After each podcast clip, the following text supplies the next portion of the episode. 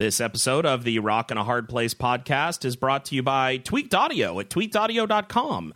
Use the code HARDPLACE and get thirty-three percent off of your order.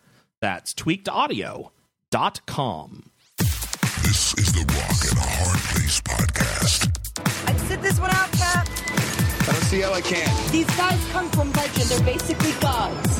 There's only one god, man. And I'm pretty sure he doesn't dress like that.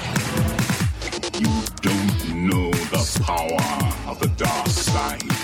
Let's not stand on ceremony here. And now, here are your hosts, Chris Cooner and Paul Gibson. Hello, everyone, and welcome to this episode of the Rock and a Hard Place podcast. My name, of course, is Chris Cooner.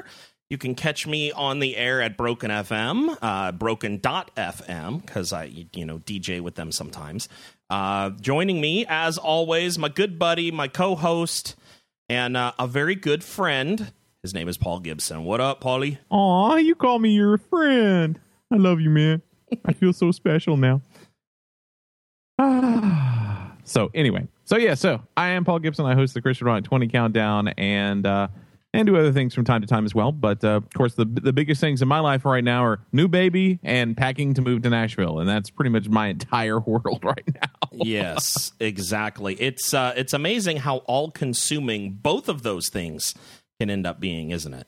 Yes, very much so. Very, very much so. And I, and I don't really know. I don't know. I mean, it's just I, I'm so ready to be done uh, and be moved and have all that behind me. I mean, boxes and boxes. I'm I'm sick of cardboard. I, I I'm kind of learning to hate cardboard with a passion, and uh, you know, yeah. Getting all psyched up for the cross country trip here in a couple of weeks. So you know, yeah, it'll be fun. Good deal. Uh, let's see here. We have a decent amount of news uh, to cover and some other things to talk about as well. So it'll be a little shorter show than normal. But then again, of course, if Paul and I get rolling, um, God only knows when this thing will actually end. So let's just kind of see what all is going to happen. Uh, it's official. Former lead singer of Family Force five, Soul Glow Activator, is going to be featured on a crazy energetic song mashup with Manifest that is currently entitled Stick to Your Guns. And of course, guns is spelled with a Z at the end. Naturally. Uh, yeah, naturally. So uh, there's a, a thing here that says... Uh, This song came out of nowhere, and it's going to be one of my favorites on the album for sure. The song talks about relapsing into old patterns and making a choice to turn one eighty and starting along the path or start going the path you know you need to walk. You got to stick to your guns. Can't quit. Oh, my. This song is insane. And I'm guessing this is from Manifest. He says he'll announce another feature next week. Nice. And, of course, for those of you who recall, this next Manifest album is not only being... Uh, funded, I believe, by Pledge Music right now, but also this is going to be an all hip hop record. So everything is going to be centered around hip hop. No, no rock at all. He said he's going to totally separate those two. So that that I think is kind of fun. I'm I'm curious to see how it how it turns out because it's been a while since he's released a a true hip hop record. So it, it's been a bit. Yeah, good deal. Good deal. Well, let's. Uh... Let's keep hoping that something good is coming out of this. Uh, Glower is a band that Paul talked about quite a few episodes ago. Uh, I believe it was either that or it was on a uh, other stuff by Kirk. Uh, so that all just blends together. Uh, the fantastic new Glower album, The Circle Binds, is now streaming over at Substream Magazine right here. Uh, check out the explosive riffs intertwined with a hint of nineties nostalgia and an immense alternative rock vibe that only Glower could create. Glower features former Hands drummer Joshua Silbernagel. Silbernagel? Yeah. On lead sure, vocals. Why not? Absolutely. Uh, and uh, let me see. They highly recommend this album and the band. Make sure you order a copy of the album from Broken Circles Records. I'm excited about this record. I mean, their their E P was really good. It was like a like a vinyl split thing that they did with another band. And I, I don't know. I could see this turning out really good for them. And, and I'm hoping that this will be the beginning of something very positive and, and, and maybe even popular for them. That would be fantastic. Yeah, it would definitely be good news for them, for sure. Let's uh, let's hope. Uh, let me see here. Diamonds in the Dark remix contest. So Dream Label Group has just released an announcement. Los Angeles, California, We Are Leo is proud to announce the Diamonds in the Dark remix contest, sponsored by Matthew Parker. Fans are invited to turn the chart-topping hit Diamonds in the Dark into their own version, with winners winning a series of great prizes. To enter the remix contest, head over to weareleomusic.com slash remix, and you can check that out. So uh, good news for remix fans. Um, I have no idea how to do a remix, um, but they sound really cool. So yeah. I'm I'm glad that people out there do them. How does that sound? Yeah. It sounds good to me. And, and dude, I'm going to toot my own horn, much much like you guys got to with Guardian. I helped pick that single, and, and that is not the single that they wanted for a rock single. I'm like, no, that that's the one. And really? And David didn't quite believe me, so we put up a poll online. I'm like, well, these are the two that I think, and I really think this one out of the two. And he's like, okay, well, I don't know. And so I put up a poll on the website, and people voted overwhelmingly for the one that I said, and now it's a top ten hit. I'm like, yeah.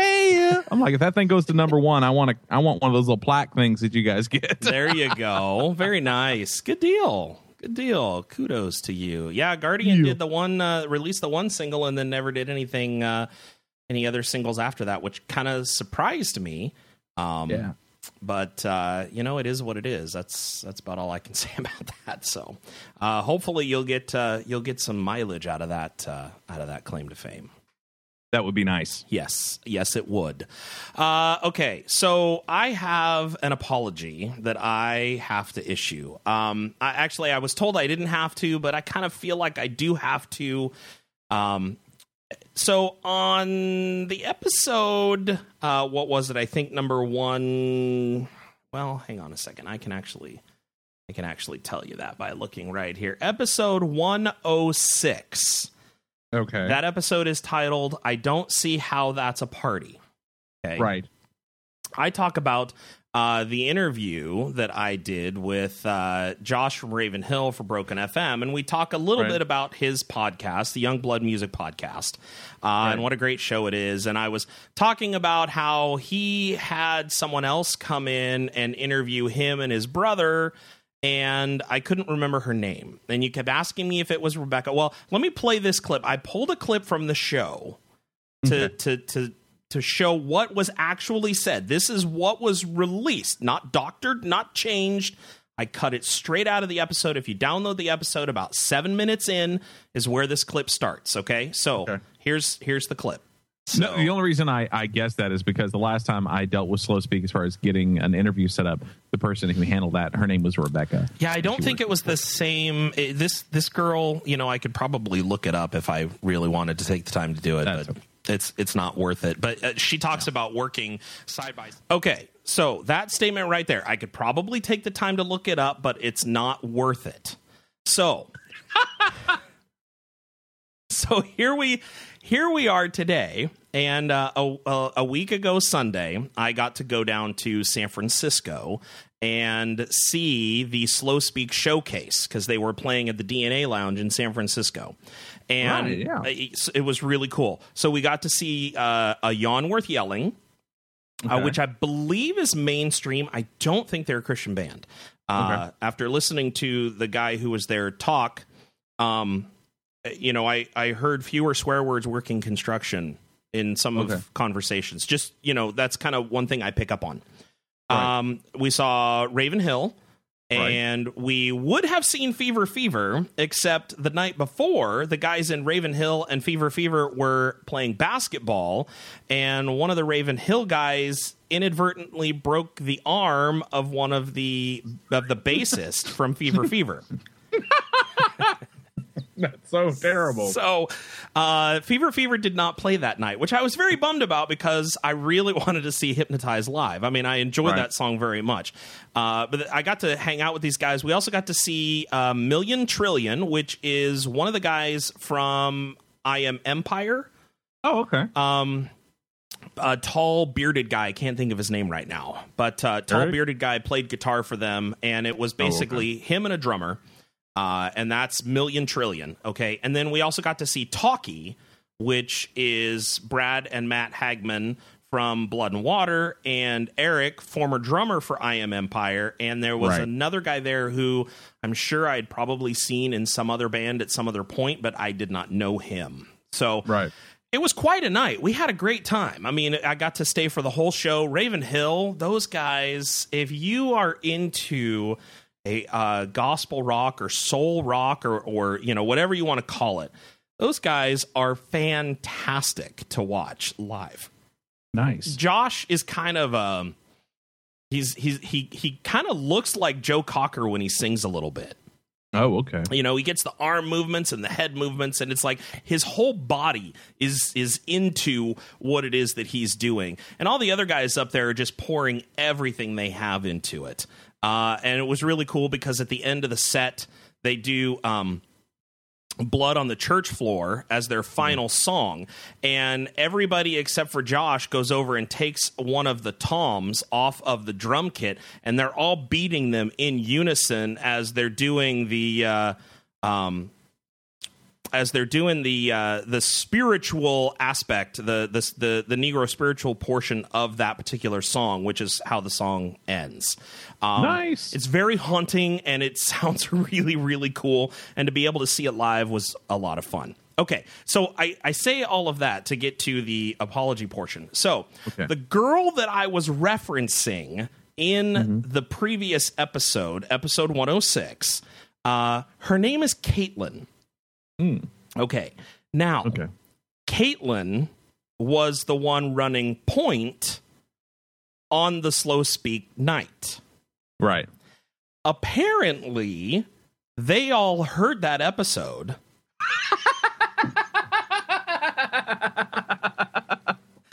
And my comment, which you all heard, was I could look it up right now, but it's just not worth it. They all have implied to Caitlin that I didn't think she was worth it. So they constantly... Uh, use that phrase to belittle her.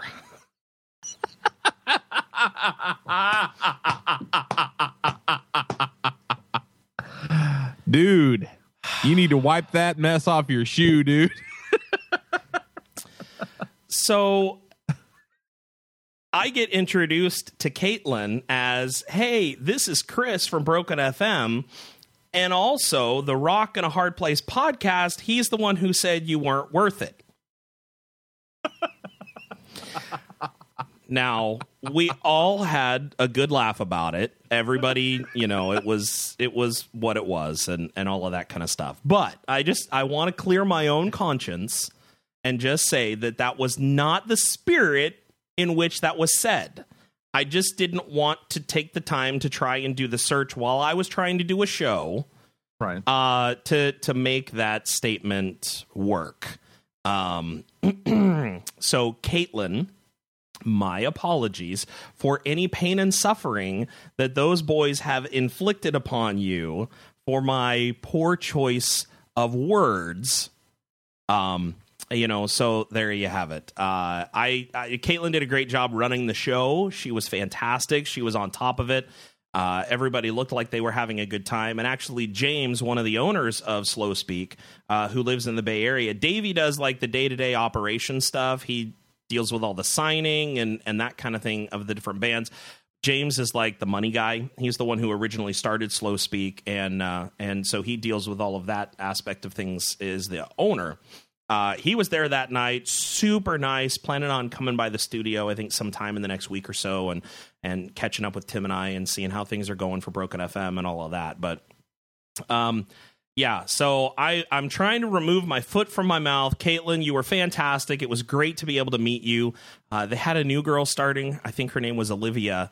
Um, she'd only been with Slow Speak two weeks, and this was like her first time out on tour trying to deal with any of the bands or anything along those lines. And she had this like deer in the headlights look pretty much the entire night. It was, I felt so bad for her. She just, she looked uncomfortable and unsure and just not quite, not quite ready to know what's going on. I mean, she'll learn it with time. It's a completely different scene when it comes to all that stuff though. So. Right. Well, and plus if, if any experience with any of the guys individually who are in most of these bands is any teacher, I, I don't imagine that they made it easy for her. Uh, no, I don't think they did. Uh, I believe that there was a lot of uh, joking around and, you know, sometimes inappropriate comments. But, I mean, it's typical when you get a bunch of guys like that together. Uh, the inappropriate comments are going to uh, are going to flow a little bit. So, um, you know, uh, it is what it is. Uh, I, I can't say that there's an excuse for that, but it, it just it kind of happens. It's just typically the way that it goes. Yeah. Okay, uh, let's see. Let's do our other stuff from Kirk, and yep. then we will uh, proceed on to uh, to the next segment. Meanwhile, at the Hall of Justice. Where do you go?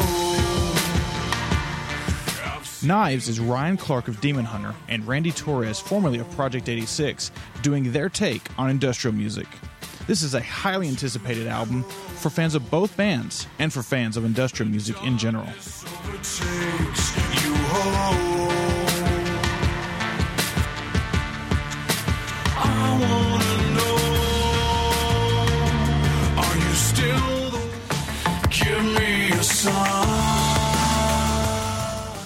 be honest, the album disappointed me upon first listen. I was expecting more industrial synth and crazy sounds. These songs are much more structured and musical. Upon additional listens, though, it really grew on me. The dark tone, the industrial weight, all mixed with some pop tones. It just kept me coming back for more. Bring me the light, the words to bind. I'm not the one, I can feel you. So, all of that to say that this album was not what I expected or built up in my mind. Once I got past my preconceived notions about what the album should be, I grew to like this album for what it is, a well-crafted, moody industrial album.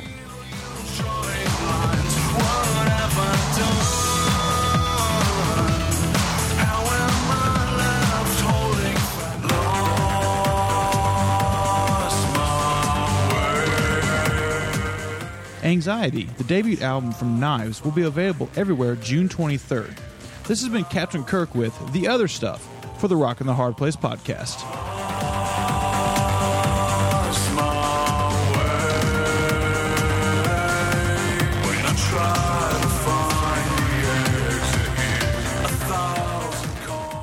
All right. Thank you, Kirk. Appreciate that very much. Good, good stuff. I, um, I need to get a copy of that album at some point and check it out.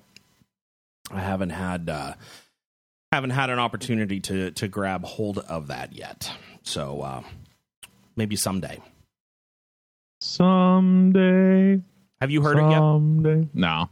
I've I've heard a couple of the tracks from it, and those uh, those I kind of had the same reaction as Kirk did, um, as a uh, kind of, you know, I when you think Demon Hunter and you think Project eighty-six and then you think side project, you think it's going to be somehow heavy. You know, right. It just feels like it should be, but at the same time, everything that I've heard was kind of the same, along the same lines. It's like if you get over the whole idea of like, oh, this is going to be like Nine Inch Nails or Clank or Circle of Dust, and then you realize it's not that, but it's closer to like Depeche Mode or almost like dark new wave kind of stuff. Mm-hmm. I think it's a lot easier to enjoy, and I'm still getting used to that idea, but I'm all about that because I, I enjoy those types of music, and I have uh, in previous conversations with Ryan Clark heard him say a lot that he's a really big Depeche Mode fan. So right. The fact that it has that vibe to it doesn't surprise me at all. Which so. is kind of weird to think about a a, a band like Demon Hunter, uh, their lead singer guy being more into Depeche Mode than anything else. It just seems so weird. So weird. But yeah, but at the same time, I mean, he's also into like the really heavy, like death, you know, metal kind of stuff. I mean, it, I think he's got a very eclectic taste, and it's funny because I think that you get hints of that in some of the Demon Hunter stuff, like the ballads. Right. Uh, definitely have that kind of gothy, uh, you know, almost new wave kind of stuff, but with still with guitars, it's still very much rock. But the delivery, vocal wise, definitely has that tone to it. So I don't guess I'm hugely surprised. I don't think he's doing anything massively different vocally mm-hmm. than he's done with Demon Hunter in the past. It's just, it's a lot more restrained. But I think that, you know, yeah. if it, if that's what they want to do, and I mean, they've obviously got, you know, signed to a label to do it, and it didn't even have to be the same label that they've dealt with in the past. I mean, they're on like Sumerian or something like that, uh, or Spartan, Spartan Records, I think. Yeah. Um, you know, I mean, so they got a whole new contract for it. Um, and I think it's going to do pretty well. I don't think it's going to be like a massive deal, but at the same time, I, I don't think they're going to be disappointing fans of either band either. I think most people knew kind of what they were getting into. Right. Exactly. No, I, I think that you go in there knowing that and, and you hope for the best. And I think that people that enjoy that music are definitely going to dig on the album big time. Mm-hmm. Uh, let's see here. A couple of things to make note of. Uh, Pillar Music put out an update on the eleventh of June. I don't know if you saw it there, Paul. Uh, I think so, but go ahead. So, uh, album is officially mixed as of right now, and the files are being uploaded for mastering. The plan is to turn in the final product for release mid-next week. Once that's officially turned in, we'll announce the summer release date, reveal the cover, send a single to radio... And start sending to the uh, start sending to the early song. Start sending the early song to the Kickstarter's uh, supporter, as well as fulfilling the rest of their incentives. The time we've taken to do this record right will reflect in the final product, and we appreciate your many years of support. So nice. Good deal on that. Um, if you want to hear Sarah singing the new song. Uh, from The Letter Black, they were trying to get to three thousand likes in order to uh, be able to have Sarah from The Letter Black sing the new song. So uh, go check out and see if they managed to make it. I think that would be uh, interesting, interesting to see uh, what's going on there. Uh, let me see. I saw a post the other day of Stryper and Petra on tour together, and I thought to myself, what year is it? So very, very weird. Uh, to think about that. Yeah, I'm looking at a picture of it right now. It's it's Stryper and Petra all together in the same place, and it's a very strange picture to see. Makes me feel young. Or old, once yeah, you remember what year. Yeah, more more old than young, unfortunately. Well, uh, let me see. What's the controversy of the week, Paul? It's got to be the new... Icon, Icon for, for Hire. Hire. Yeah. Yeah, the new song from Icon for Hire. Um, the song is called Now You Know. It was released this week. It's available uh, on Noise Trade. You can listen to it, download it, whatever the case may be. Uh, you will know that Icon for Hire recently separated with their label, Tooth and Nail. Um... After many, many very public and very not kind comments uh, about their deal with Tooth and Nail and all of that fun stuff. Um, and so I guess Ariel is a bit angry over some things that happened. Um, I'm so confused by this band. This is this is the thing... You know, I've I've read many, many stories. I've read, you know, a lot of different things. In fact, let me let me come down here. Uh, New Release Today posted an article that I thought was very well done. Uh, so let me get in here. Uh, Marcus Hathcock wrote this article. Uh, and it says, uh, well, come on now. Stop loading the ads and just show me the article. Uh, heard this before, young starry-eyed band naively signs record deal and is forced to sell out. It's a refrain replayed a number of times from bands, and now Icon for Hire is singing and screaming it. And they're doing so with an overly dramatic, more than three minutes long video shot in confessional style where they talk about how they had no business, in quotes, signing a record deal in the early years and how suddenly being in the biz... suddenly made their beautiful art much more complicated. In melodramatic tones, lead singer Ariel Bloomer tells a harrowing tale about being taken advantage of by greedy people only interested in, quote, the bottom dollar, and how, quote, writing honest music wasn't allowed. Despite not being allowed to release any honest music, Ariel goes on to say that they walked away from their previous record label with two albums they're proud of and thousands of loyal fans who apparently loved the less than honest music they were forced to make. uh, okay. Finally, we learned that the band's new record label is You, the Fan, which essentially means future albums will be funded courtesy of those thousands of fans via Kickstarter, Indiegogo, Pledge Music, merch sales. So what can we expect from the, quote, new and, quote, honest Icon for Hire? Well, shortly after this video about going indie, they released a song called Now You Know, where Ariel keeps the drama rolling, sing-rapping about how tough it is to be a female in the male-dominated music industry, both in terms of overt sexual harassment and more covert sexist undertones. He goes on to say, look, I'm not saying her assessment's wrong. It's probably got to get old night after night, getting interviewed, being asked the same question. What's it like being a female in the music industry? And it has to get old being referred to as a female-fronted rock band as if it's a genre, or getting inevitable and infuriating Paramore comparisons. And, having put themselves in the mainstream in places like Vans Warped Tour, it also has to get old getting sexually harassed by people in the crowd. And it is certainly true that people do get burned in the industry. For whatever reason in business, that kind of thing happens. And let's be honest, the music business, Christian-oriented or not, is just that, a business. Yes, plenty of people are moved and saved and challenged and inspired by the content therein. But at the end of the day, for-profit businesses have to make money. Really? Really? I never would have guessed that. The struggle is real and the system is certainly flawed. How do you respond? Many bands who've decided that the business end of the music isn't for them have gracefully and peacefully parted ways and have gone on to continue what they started in beautiful, independent glory. Instead, Icon for Hire has decided to napalm the bridges behind them, which doesn't just incinerate the business relationship they said was dysfunctional, but more importantly, their past and their values as well, and maybe even their fan base. After hearing the song Now You Know, which features an oh-so-intentionally shocking use of an F-bomb, they now come across more whiny, immature, and self-centered than honest. And that's a crazy thing, since the new song, which is not very good and is getting trashed on social media, really goes against everything they've stood for as a band. And I'm not talking about being a, quote, Christian band. They, they've never... ever claim to be one, despite gladly embracing the Christian market at festivals and on faith-forward tours, but about the core values they'd stated from the get-go.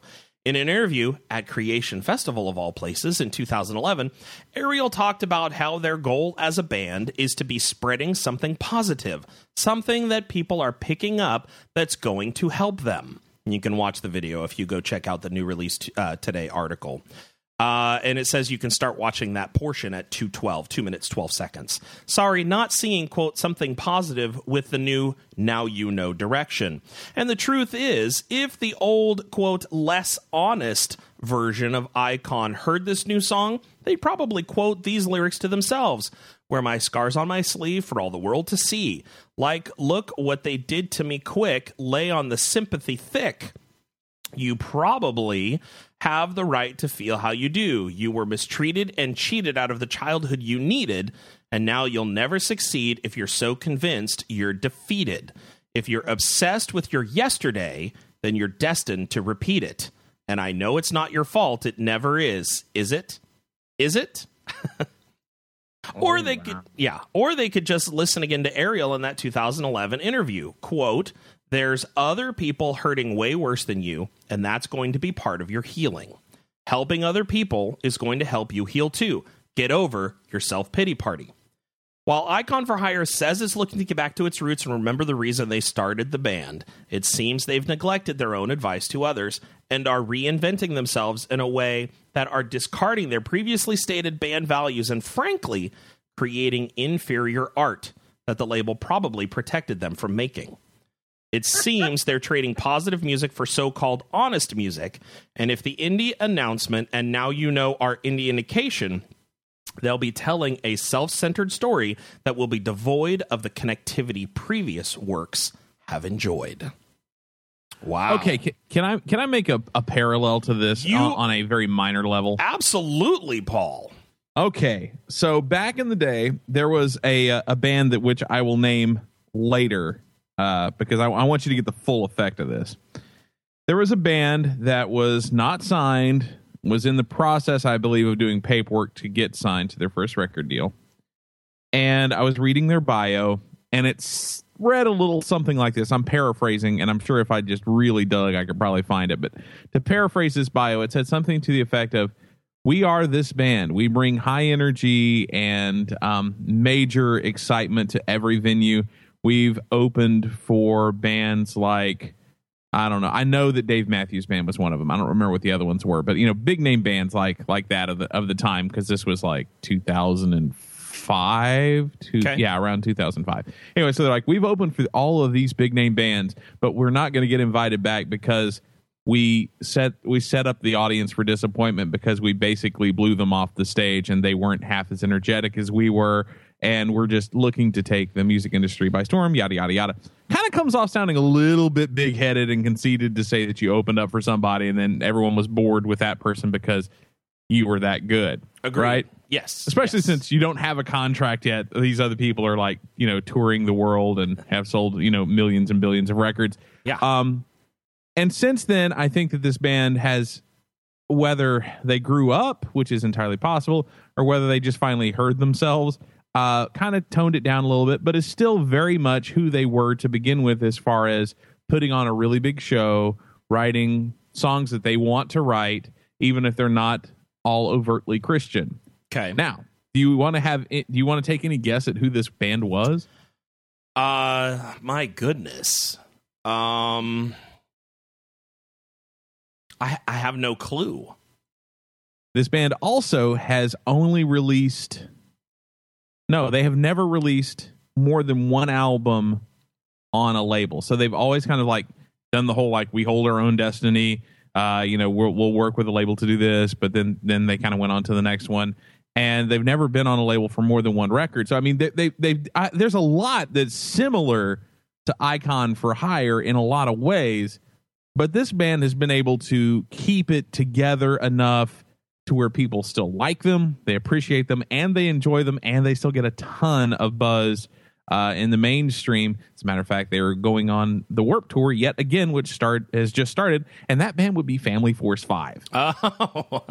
when, I mean, seriously, when I read their bio before they got signed, I was like, wow, either these guys are really good and they know it, or they are just so full of themselves. Right, and it's probably a little bit of both in that regard. Right. You know? Yeah.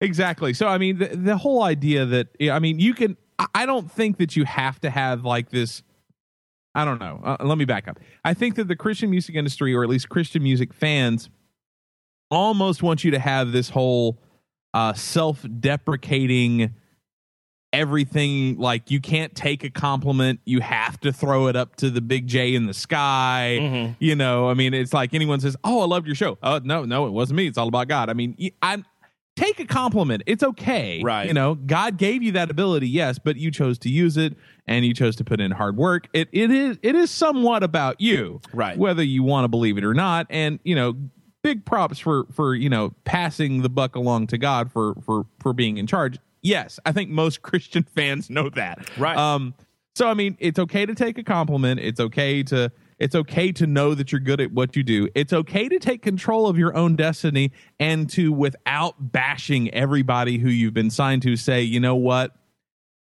That label deal didn't work out for me. It was good while it lasted. Um, you know, it got us from here to here, but now we're going to do something else. I've never, ever in interviews anywhere else ever heard Family Force five go, you know what? We were signed to Goatee Records. It really sucked. We'd never do that again. They they just so screwed us at every turn. They've never said that, you know. And I mean, they've been on Goatee, they've been on Tooth and Nail. Now they're on Word. You know, they've done one independently. They've done it kind of every way. But it's I don't know. It's so ridiculous. And I guess I should back up. I guess they did release two records technically on Tooth and Nail. I think. Yeah, they did. So that part technically was wrong. But, you know, I mean, they're constantly moving around. They're always looking for what's going to business-wise work out for them better. And they've been smart about it, done their research. And they know how to keep control of their own catalog. Um, you know, they're always leveraging what they've done to maximize what they can do with it. And, and I think that that's a really good idea, or ungrateful or whatever. They need to go hit hit up Soul Glow or Fatty or Nadaddy or anybody else and talk to them and be like, so you guys seem to have been able to make this work. You guys have a lot of mainstream fans. You have a lot of Christian fans. You guys don't necessarily, you know, preach the gospel from stage every night.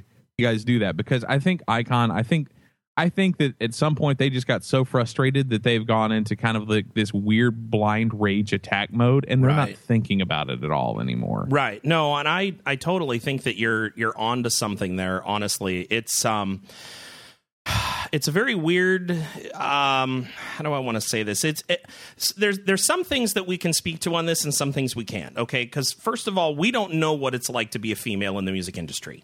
So no. The comments that she's making, as far as that's concerned, it, it's it's hard for me to say one way or another whether it actually happened or not. Did it happen? Yeah. It very well may have. Um, yeah. So I don't want to I don't want to sound like I'm coming off as um, chauvinistic or belittling of how she felt. How she felt is how she felt as far as how she was treated. Uh, you know, there's there's nothing I can say plus or minus uh, against that. But there's a There's an aspect of of playing, man, this is going to come off wrong, I think, no matter how I go about it. There's an aspect of of quote unquote playing the victim that I think can can be detrimental to future success. Do you want to be known as a kick butt rocker who happens to be a girl? Or do you want to be known as the girl who complained about how she was treated and get the sympathy, you know, the sympathy vote in that regard? Does does that make sense? It's going to sound really like I'm putting yeah. her down, and I'm not at all. I don't want to belittle. I, I don't want to say that some of it's her fault. It's not. If people mistreated her in the business, that's on those people that mistreated her. She didn't yeah. ask for them to mistreat her. No, but and, I, I know what you mean. I totally do. And and it's it's one of those things where I'm sure that, you know, on some level, you and I both have have kind of gotten pieces of this because, I mean, we're both married. Your wife is a professional. My wife mm-hmm. is a professional. You have two daughters. I have a new daughter. Mm-hmm. Um, you know, you, we both want women to be treated in a way that is respectful and and worthy of the talents that they have. I don't want my wife to get a job because she's a woman. Right. I want her to get a her to get a job because she's good at what she does. And luckily, that's been the case thus far. Right. Um, don't get me wrong. I'm not saying it wouldn't work out just fine if she did get a job just because she was a woman. But at the same time, I know that she wants to get it for her, her own merits. Um, you know, that's the whole like equal treatment thing, you know. Um So there's that, and, and I totally agree with you. And the other part of it is, is one, I, I my reaction to this song when I heard it was, you know, she could have said the exact same thing in a slightly different way, and I would have been all about this song because I I get it. I mean, let, let's let's think about it in these terms. Sarah Anthony from The Letter Black, I believe, has made like a top ten list of like hottest female rockers like a few times, mm-hmm. and as far as I know, she's kind of taken it somewhat well. I mean, she hasn't like brushed it off. She has mentioned it, but right. mainly more like she was appreciating the publicity as opposed to thank you guys for lusting after my hot body. um, you know, it never did come across that way. But at right. the same time, you know, it's like, hey, you know, it's, that's kind of cool. You know, we got mentioned in Revolver or whatever magazine it was. You know, it's like that's, you know, it's publicity. That that's great. And and to some degree, there is no bad publicity, I guess. But in this case, maybe there is. Uh, but I mean, you get people like, like that who tend to take it a little more graciously. And I don't want to say that, that making that, that the fact that that list exists is kind of sexist to begin with, because how totally. Often do you see the list of the hottest guys in rock music? I mean, you know, you don't see that, you know, that's, that's a thing that doesn't typically exist. Right. Uh, but you know, it's part of it comes with the fact that most of the people who listen to rock music are guys. And guys are visual people, and that's not an excuse. That's just kind of the way things are, and I don't want to say that that's right. Right, uh, exactly. That but, see, and that's the that's trying to dance that line of, you know, okay, we understand that guys are like this, but guys, it's not acceptable to be like this. You know, yeah. that's that's not an excuse. Uh, right. for, for that's not making everything okay with with what is being said. Now she goes. Uh, Ariel plays mainstream shows. Yeah. So there's going to be a completely different crowd at a mainstream show than what is at a typical Christian show.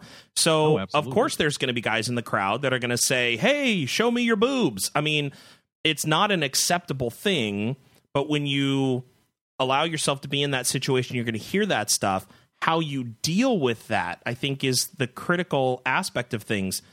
Do you become the bigger person and say, you know what, that is one person who is sick and wrong, and that's not necessarily representative of the entire crowd that is there? Or do right. you sit and stew on that and and continue to Uh, be angry about something that you legitimately you have no control over how they are going to see you, no matter what you do? The way that they right. see you is how they will always see you. The only thing you have control over is how you react to that. Say it's wrong. Go for it. Absolutely. Push for the ideal that men and women are viewed um, with equal respect sexually. I, I'm yeah. fine with that. Go for yeah. it. You preach on that platform, but you can't complain about how other people see you, because they're going to see you how they choose to see you, not how you want to be seen. Right. I also don't get the complaint about how whenever there's an article written about them, that it begins with female fronted rock band. What difference does that make? They are a female fronted rock band. Well, I kind of get the argument, but at the same time, I also get the, the other side, too, because on one hand, I would be the first person to say, oh, you know, it's like, well, people will be like, what do they sound like? If you just said a rock band, the automatic assumption would be they're a guy fronted rock band, because that tends to be the default. It's a male dominated job. It, right. It, it is. Exactly. Yeah. But on the other hand, you know, it's like, you know, the, the female reaction to that usually tends to be, it's like, well, you know, you would never say, oh, well, they're a guy-fronted rock band. It's like, no, but that's that's because it's assumed. Right. You know, just like I assume that if you live in Texas, you probably vote Republican and go to church every Sunday. Right. It kind of tends to be the default. I right. mean, it's not necessarily right or wrong. I mean, it is a stereotype. Uh, but at the same time, I don't know. I mean, there comes a certain point, especially with stuff like this, which to me is much less important than other things that, that people get ragged on for for stereotyping. It's like, how badly do you need to trip over yourself to to be exactly what everybody in the situation wants you to be? It's like, well, they're a rock band. It's like, well, what do they sound like? Oh, they sound, I mean, if you say, and then if you follow it up by saying they sound like any other female fronted rock band, right. then you've just done the same thing again, like she's complaining about. Right. I mean, there's no way to describe them other than they are a band that plays rock music. They kind of, you know, vary styles. I mean, they throw in some hip hop. There's a bunch of rock in there. They have little electronic breakdowns. And their singer's a girl. I mean, you can't, there's only so long you can dance around that. It's right. not a bad thing, but right. some people like singers that are girls and some people don't.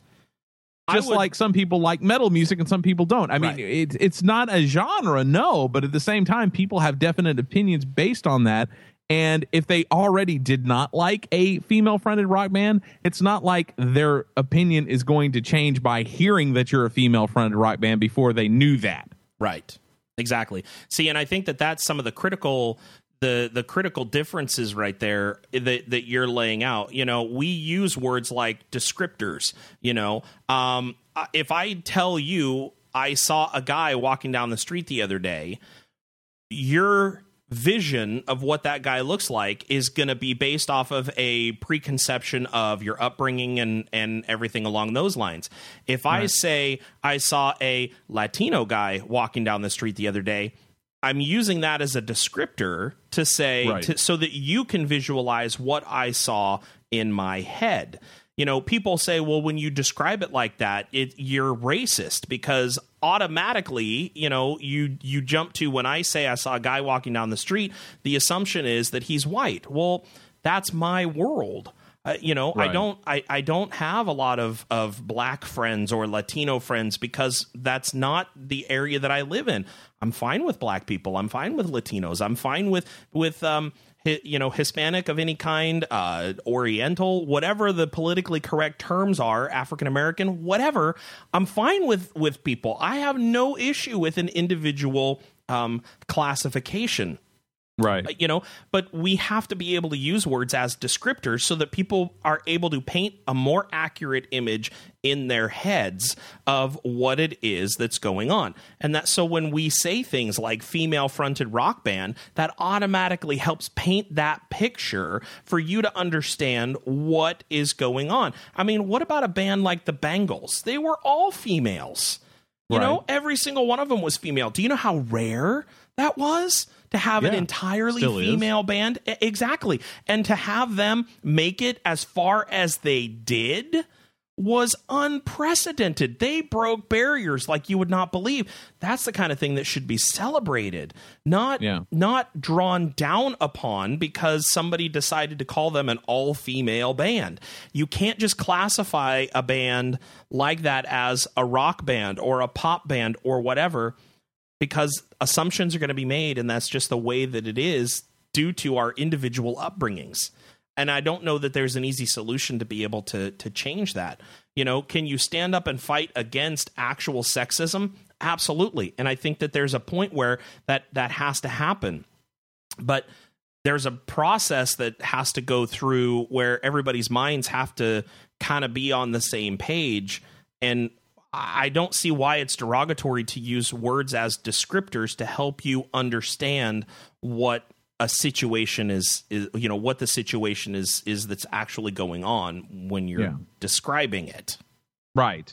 And, and here's something I will say. I mean, I, I would diverge from your point of view on that just a tad, in that uh, here's, here's where I would say it would differ. If you said, like, the, the band Embodiment originally started out as like a really, really heavy band, and then they went to kind of like an alternative metal where they didn't really scream very much anymore. Well, their new lead singer was black. You would never know he was black by listening to him. That would be kind of unimportant to the to the descriptor of the band. You could just say they're a band, because their lead singer didn't sound. I mean, it's not like he sounded like he was fifty Cent, got transplanted into the beginning of an already pre-existing band. It wasn't like they went from being a metal band to a rapcore band because they got a hip hop lead singer. Right. That was not the case. I mean, he was just he was just a black guy who sang, and he did a, a great job. I didn't particularly like their lyrics after that because I thought they got a little simple and dumbed down, but I don't think that had anything to do with him being black. I think that that would be like an unnecessary descriptor. Mm-hmm. But for a female, unless she sounds like a dude, it's an unimportant descriptor. And if it, and well, I guess if she did sound like a dude, then it would be kind of interesting because, like, oh man, they got a female lead singer, but you would never know it. I mean, right. That's something. I mean, there is that, but I don't know. I mean, it, it to me, it's like, is it important to the story? For, right. a, for a female-fronted rock band, whether you like it or not, it's important to the story. Uh, you know, if it's just a matter of, you know, it's like, I, you know, I saw this dude trip and fall on his face. Whether or not he was black or Latino doesn't really matter. It's just, it's funny because the dude tripped and fell on his face. Right. You know, um, and he was okay, I hope. But in the end, I mean, you know, to me, it's like, it's important to the story, whether you like it or not. If you don't want it to be important to the story, then you need to go, like, you know, the direction of Slipknot or something, and, and wear a mask so no one can tell. Right. Uh, so, and plus, it, that's another thing that, that gets to me is it's not just that she's a female lead singer. She's a very feminine female lead singer. Mm-hmm. I mean, there is nothing dumbed down about the fact that she is an attractive, uh, very feminine, you know, person in the public eye. I mean, she she's not dumbing that down at all. She's very into fashion. Um, you know, she's got a blog where she does all her own clothes. Mm-hmm. I mean, she's she is kind of girly. I mean, and that's not a bad not thing. Not a bad but thing it's at just, all. It's who she is. Right.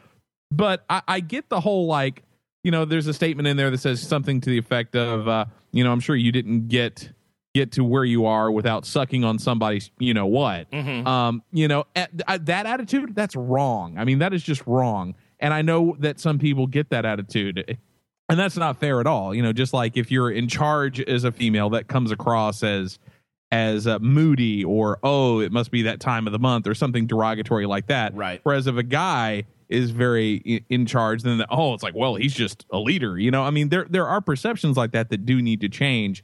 But the whole idea of like, oh, it's like, quit paying attention to me as a girl. I know I, I I'm very feminine and girly, and I am a girl, and I'm not dumbing that down. And quit treating me like like you know I'm a girl. Mm-hmm. There is a line there somewhere, and it's and it is really hard to straddle that line because it does get kind of blurry.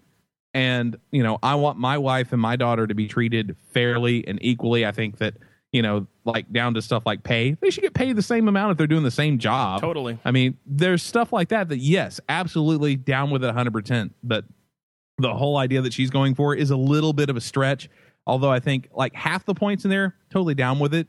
But the other half, I'm just like, if you'd gone just a little bit short of that, I would have been all on board. But you're, I don't know. I don't want to say she's taking it too far. It's just, you're right. It comes across as whiny after a certain degree. And, and you're right. It does get to a point where that isn't going to help them. I mean, you think back to bands that just became labeled as whiny. I mean, you think right. about bands like Limp Bizkit. It's like all they did was whine after a while. Yeah. And you're like, I get it. You think your life sucks. Let's move on to something else.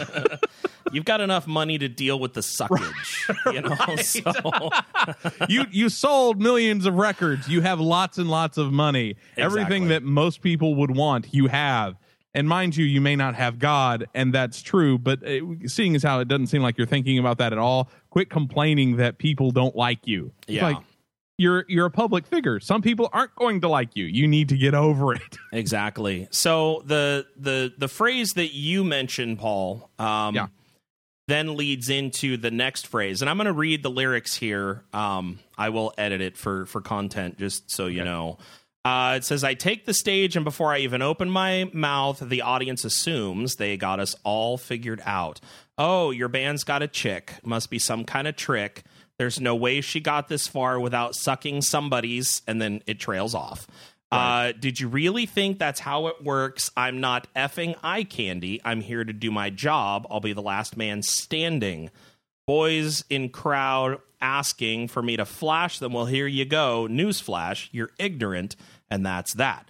Now, the part of the statement I agree with is if somebody is in the crowd asking you to flash them, uh, then they are ignorant and right. th- they need to be put in their place. Totally agree yeah. with that. Um, yeah. But the use of strong language in this particular case, I think, is more meant to be sensationalistic than yeah. actually complimentary of the statements being made. Yeah. You know, we we talked about uh, Sonny from P O D dropping the F-bomb in his uh, in his song, I Am. And we had a long conversation with Sonny about the use of that word and why he chose to go there, all of that kind of stuff. Uh, it's in the interview we have listed in the archives on Broken F M if you're curious about that at all.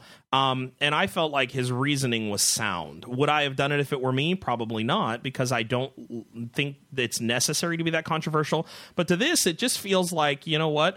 I am shedding everything about me that claimed Christianity, and I am going to run in the other direction from it. And so I'm going to start alienating some of my audience, the people that are just the hangers on, uh, and, and try and, and break out of this mold that they have shoved me into, um, and, and run in a, in a completely different direction. And, and that kind yeah. of stuff makes me sad, because I feel like you can make statements that are just as strong and powerful without dropping language that's unnecessary. And when you put language like that into it, in my opinion, um, it, it, it shows a weak vocabulary that you couldn't come up with something else to say instead of that. Does that, does that make sense?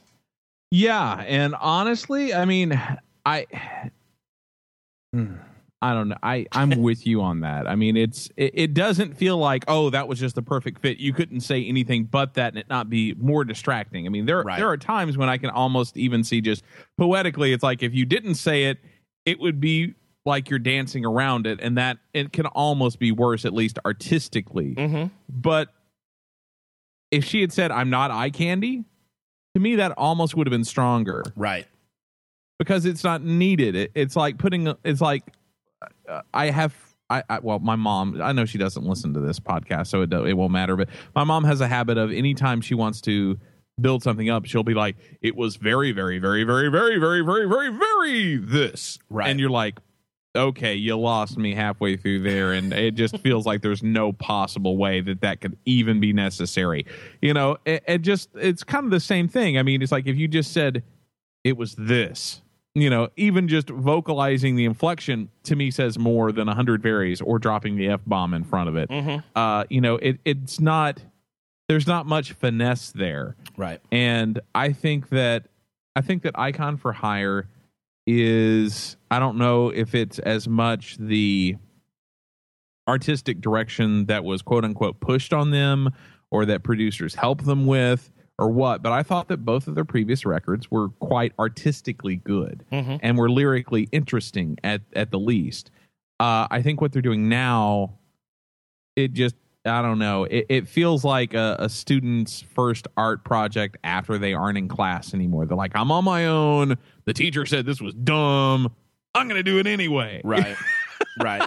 Well, and so here's what's going to make me sad is this, is this potential that they go off on their own like they're doing and they continue to write more songs that are along these lines, angry and punkish and all of that kind of stuff, and they end up completely alienating a decent fan base, and they aren't capable of producing any more music in a very short amount of time. Because yeah. here's the thing, like them or not, they are very talented musicians. Oh, I agree. And Ariel is a fabulous singer. I mm. enjoy listening to her sing. Right. However, if they continue down this path, one of two things will happen. They will either become major mainstream and completely lose any Christian fan base that they had at all, or they will not be accepted by the mainstream and they won't have the Christian audience because of the lyrical content, and they will end up fading away into, uh, as Mike Tyson said, fav- fading away into Bolivia. Yeah. Um,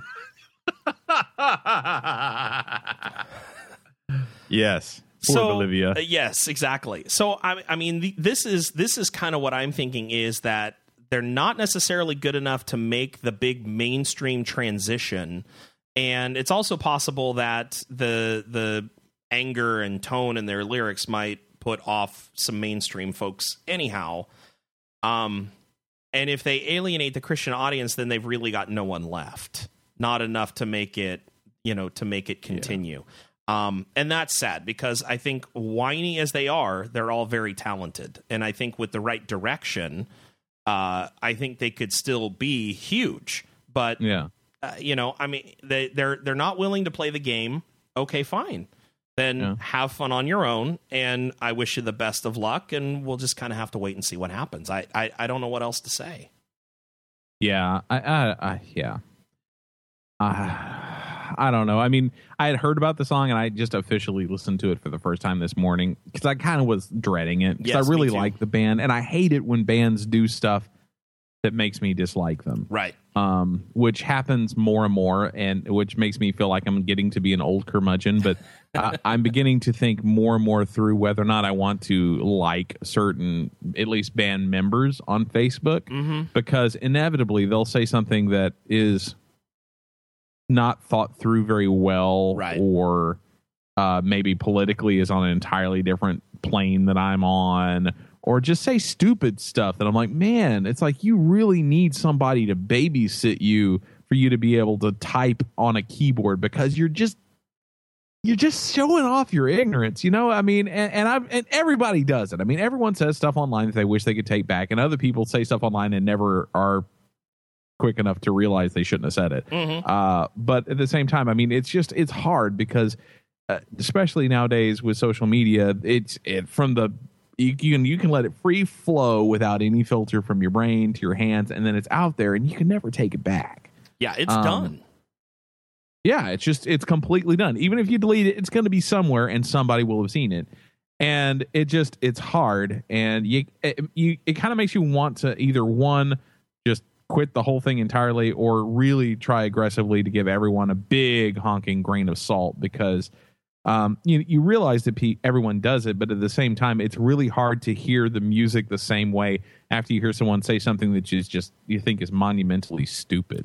Um, because you're like, man, really? That's what you think? Oh yeah. And, and, and it's hard. And it's hard because I, I mean, stuff like that is what makes me appreciate more and more people who are like, well, I used to listen to you, but now I found out that you drink, and I don't believe in drinking, so can't listen to you anymore. It's like, to me, the drinking, unless you're just a drunk, mm-hmm. I mean, which does happen, but unless you're just like, it, it's a problem for you, that doesn't bother me as much. Right. But I understand how it is a problem for, for others.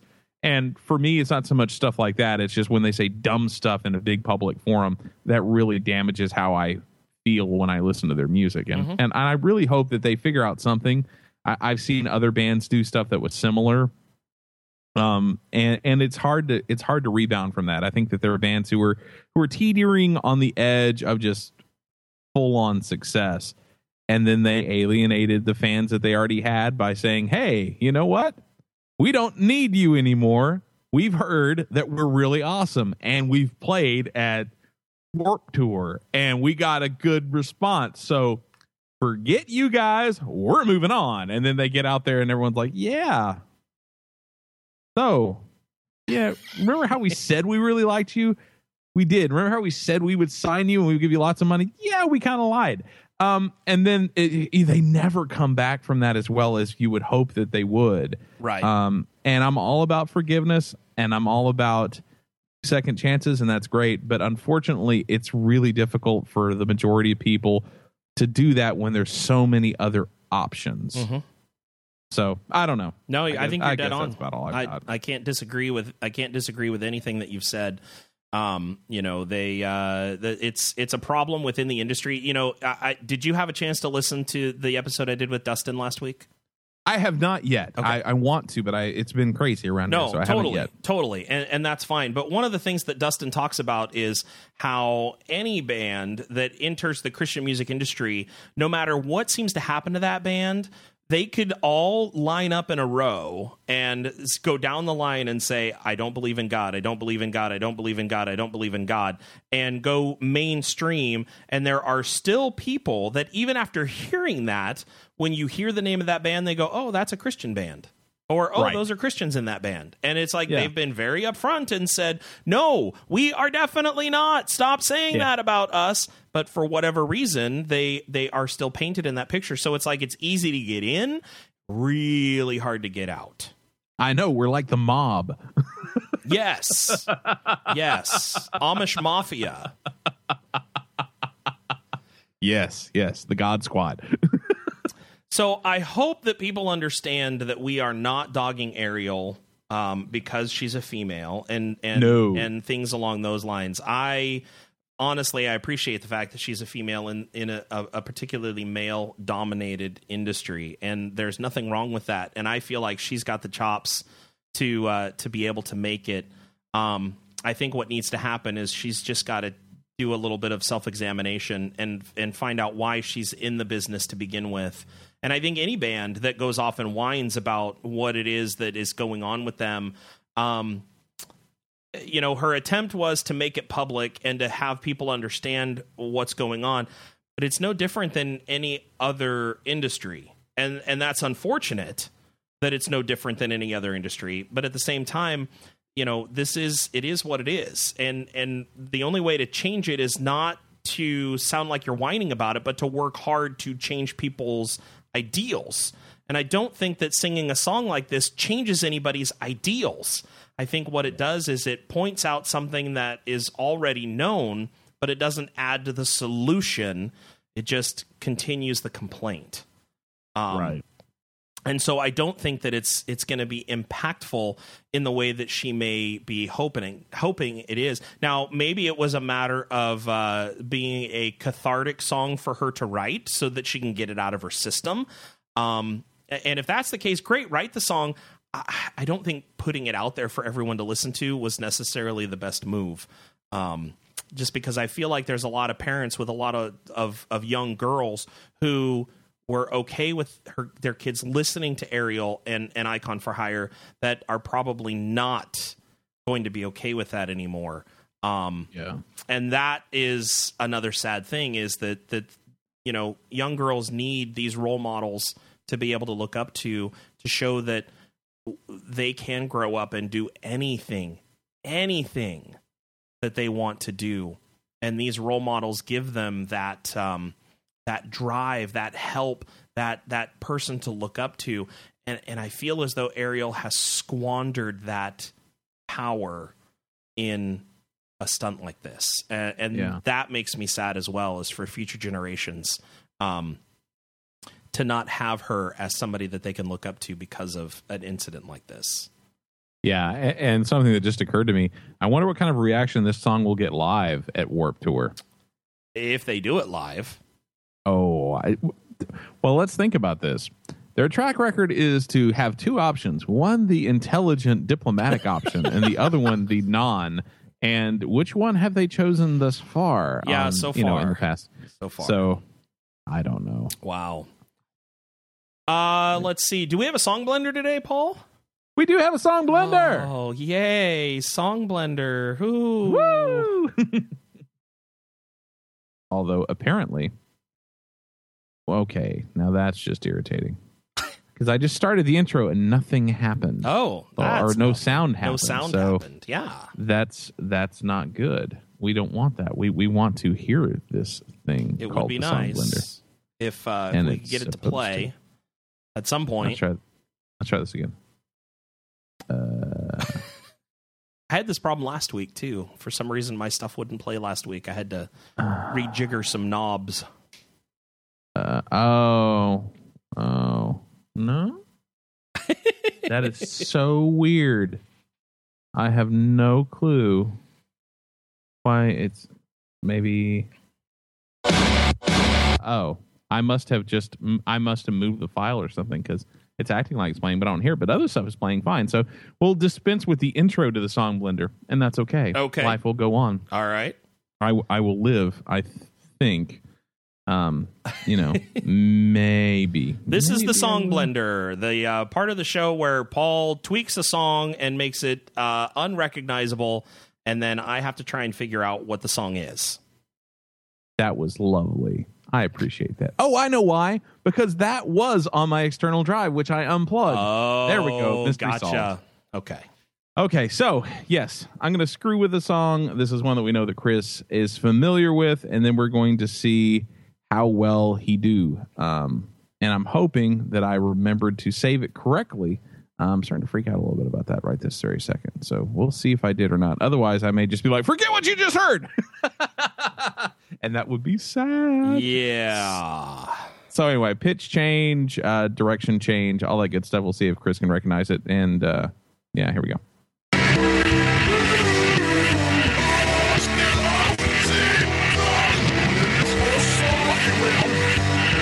Okay, I did do it correctly. Yay!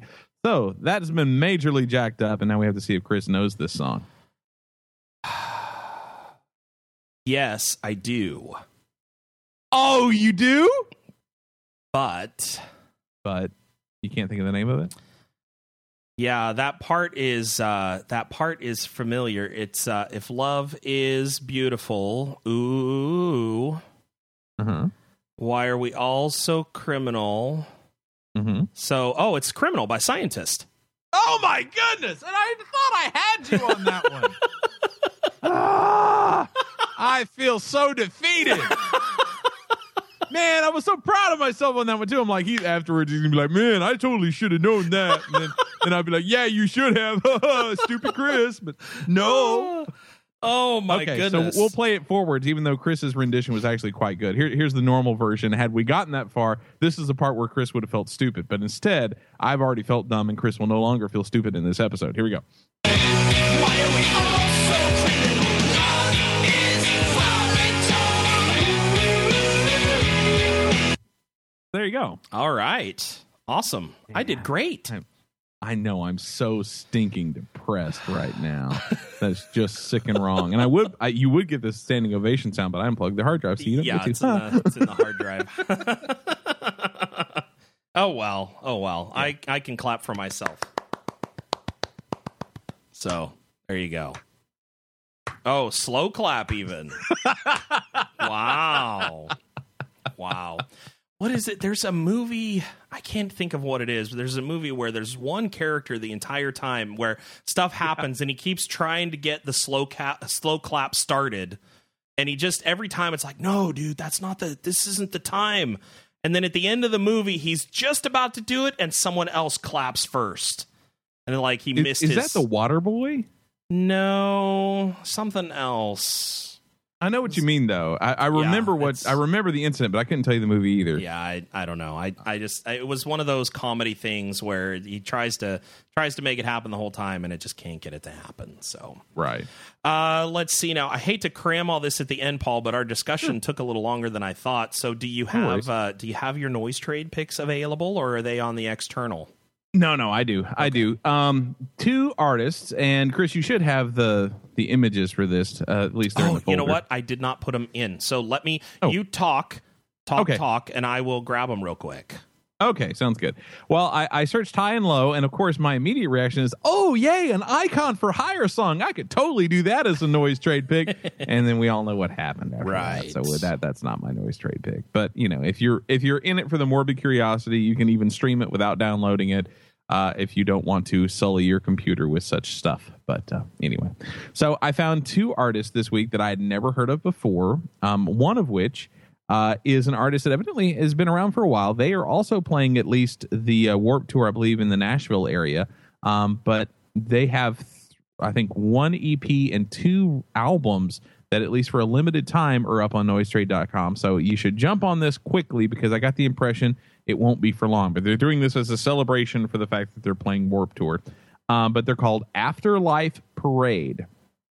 Okay. This is off of their E P that is up there, and uh, you should totally check it out. Uh, there's only three songs on this E P, but like I said, there are uh, as well two full-length records at least on there. And man, I just I like this band. I for having just heard them for the first time today. Pretty stoked about it. But the E P is called A Million Miles, once a million miles away, mm-hmm. and the song that I'm going to play off it is called Breakaway. This is Afterlife Parade. Here we go.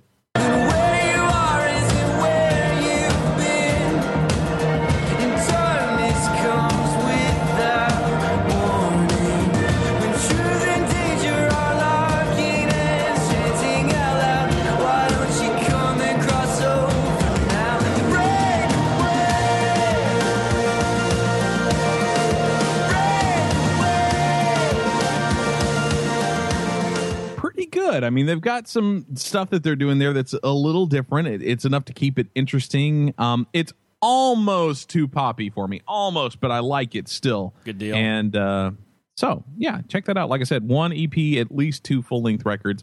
I've downloaded them all, and uh, you know, when it's free, you definitely should too. Right. Cool.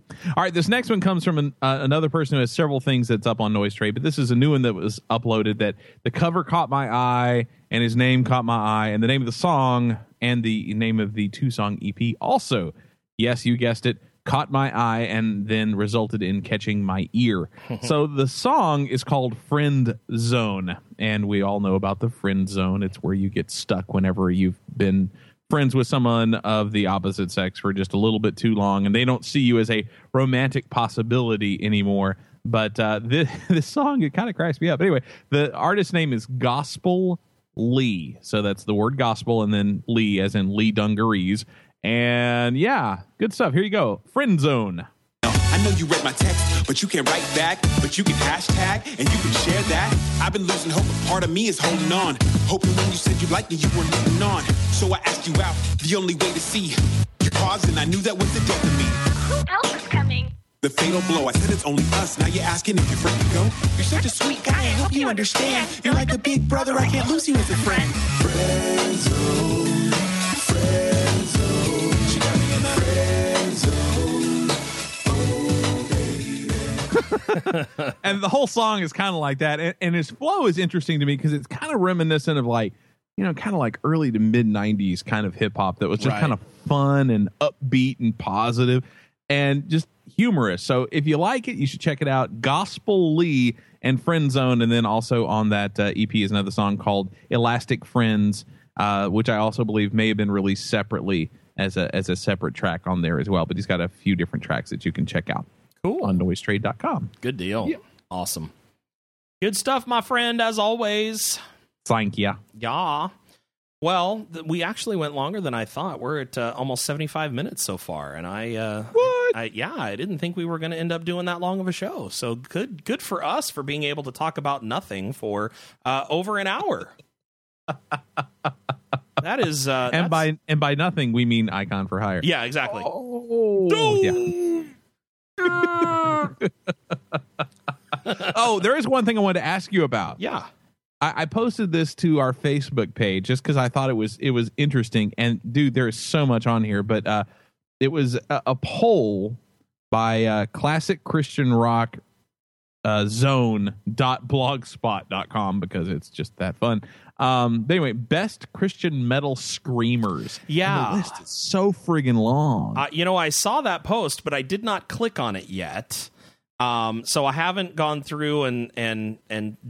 dived into it. Maybe uh well we can't do next week because I am on vacation. On vacation. Well, oh, yeah, well you can vacation. you can you can decide but, very in depth about who you want to vote for, and we'll we'll hit it up the next go around. Yeah. Even though that may be a while, but certainly, man, that was a tough choice. I had about three or four people. I was like, oh man, I want to vote for this person, but oh, there's this person. So. Well, I mean, I my think goodness, I finally ended up got... going with just the one that I enjoyed the most, even though I I don't know if I would say it's the best best, but. So the one I enjoy the most. So, so Adam Kemp of Christavox, Christavox, I guess. Uh, let me see. Carrie Womack from One Bad Pig. Chris Brooks, Holy Saint. Dale Stryker from Stricken. Dale Thompson from Bride. My goodness, this list. Rage of Angels. I know. Darren Johnson, Living Sacrifice. Oh, I'm I'm amazed at this. Uh, holy smokes!